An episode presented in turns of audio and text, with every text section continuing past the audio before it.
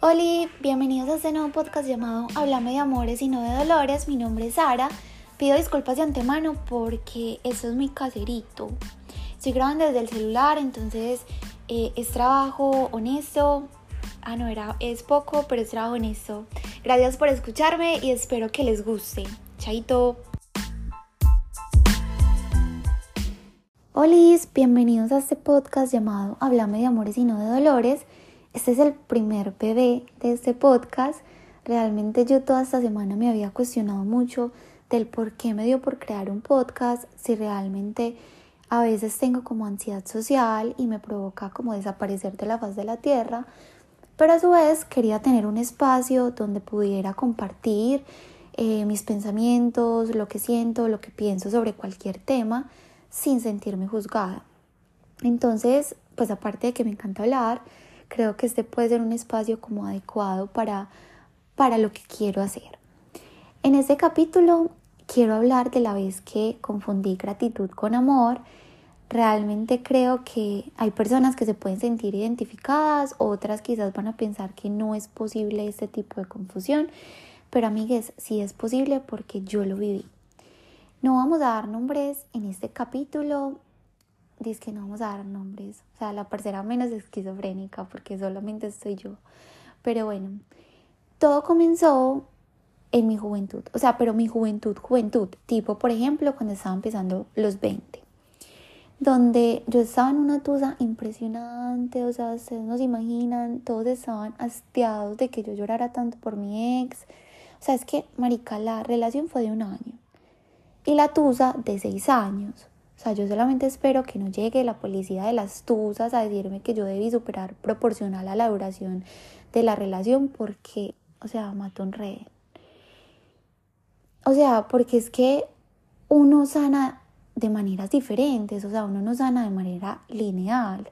Y a mí me costó muchísimo porque, o sea, yo tenía un problema y era que yo no quería superarlo, o sea, yo no quería dejar de ver a mi ex con ojos de amor.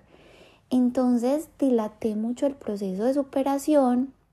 En todo ese tiempo yo llegué a conocer a un man que me empezó a tratar muy bien, a mostrar interés y uno está en una posición de vulnerabilidad impresionante.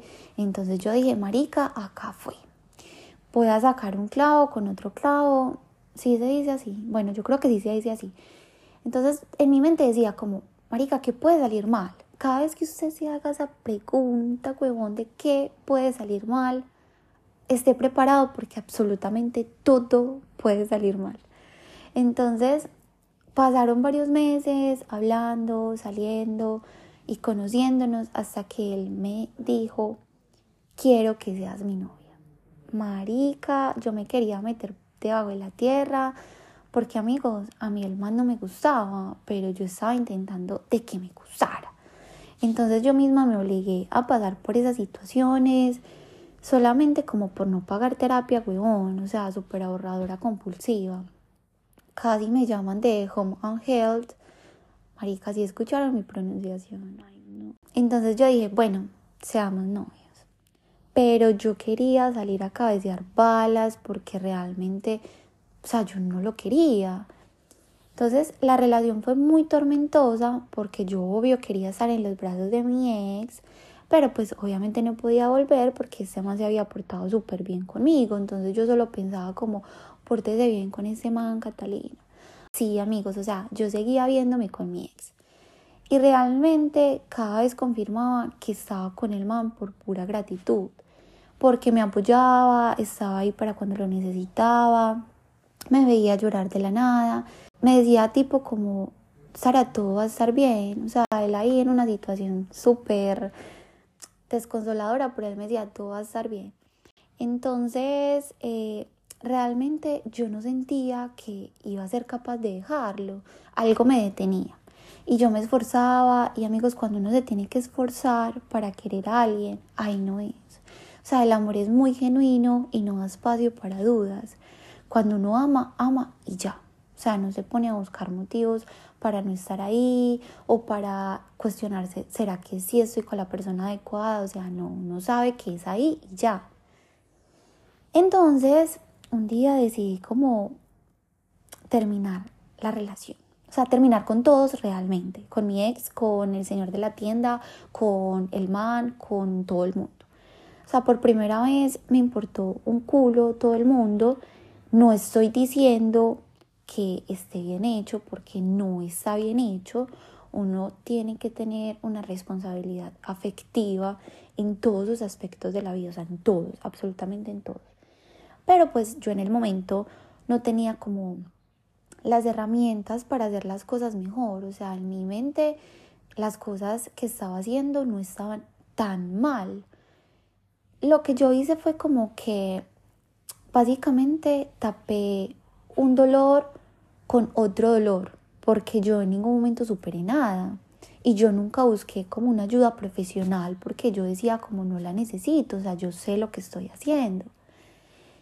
Yo nunca fui clara con mis sentimientos, nunca me senté a analizar como eh, estoy con esta persona porque me gusta, porque me hace sentir bien, o estoy con esta persona porque me apoya y me escucha. Jamás, jamás puse mis, mis sentimientos como, como en una posición clara. Entonces desde ahí todo mal.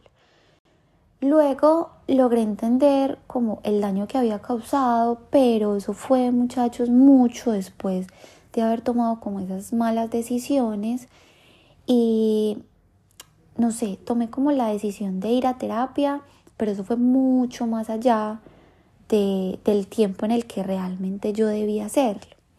Entonces yo llegué a la conclusión de que uno en la vida no puede ir haciendo daño así como así, ya sea por egoísmo, ignorancia, ego, no sé, o sea, como, como por esos vacíos que uno siente, uno tiene que ser consecuente con sus actos y entender que si actuamos mal no vamos a recibir cosas buenas y muchas veces uno va por la vida diciendo como no entiendo por qué me hacen ese tipo de cosas o por qué recibo este tipo de cosas de la vida cuando uno no ha hecho, digamos, como cosas buenas para recibir cosas buenas. O sea, es que no es como el hecho de, de yo ir por la vida haciéndole daño a los demás, pero no queriendo que me hagan daño.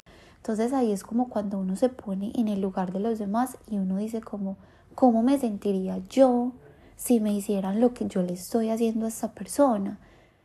Entonces logré entender que estaba haciendo las cosas mal, pero cuando fui a terapia, cuando pude entender mis sentimientos y porque muchas veces pasa que uno dice como, pero pues yo no siento que esté haciendo nada malo, pero es desde la perspectiva de uno mismo.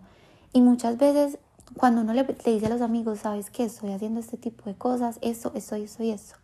O sea, son tus amigos. Ellos muchas veces no te van a decir, Marica, sí, o sea, estás siendo el peor hijo de puta de todos, ¿no? Ellos están a decir, ay, no, sí, o sea, la otra persona es la culpable, porque uno casi siempre tiende a contar las cosas desde beneficio propio, o sea, uno no dice como, marica, es que el man se puso bravo eh, porque yo le hice daño, porque yo lo insulté o porque yo hice esto, sino que uno dice como, parce, el man se puso bravo y yo no sé por qué, entonces obviamente los amigos van a decir, pues deja a ese otro hijo de puta, pero no le dicen a uno realmente lo que uno quiere oír o lo que uno necesita oír, mejor dicho, lo que uno necesita oír.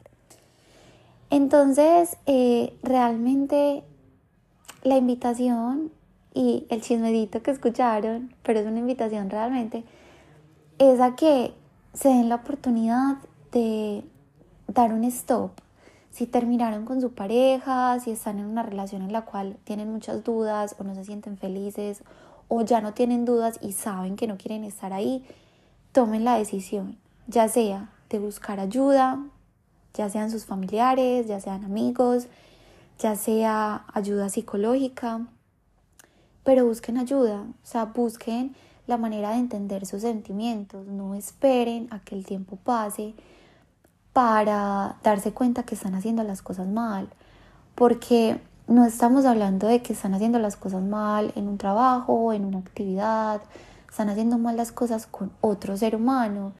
Entonces mm, es importante que nos demos la tarea o nos demos el espacio de aclarar nuestros sentimientos antes de involucrarnos con otra persona. Este podcast es cortico, pero el propósito es como, como de buscar ayuda, de decir las cosas tal cual las sentimos. Claro está, contacto y empatía. Gracias por escucharme. Espero que me sigan para que este bebé siga creciendo. Eh, los quiero mucho, que estén súper bien. Chaito. Yo creo que muchas veces lo que hacemos es como tomar decisiones desde lo emocional y no desde lo consciente. Entonces, básicamente es como asumir ese tipo de decisiones y enfrentarlo con toda la actitud, porque pues qué más.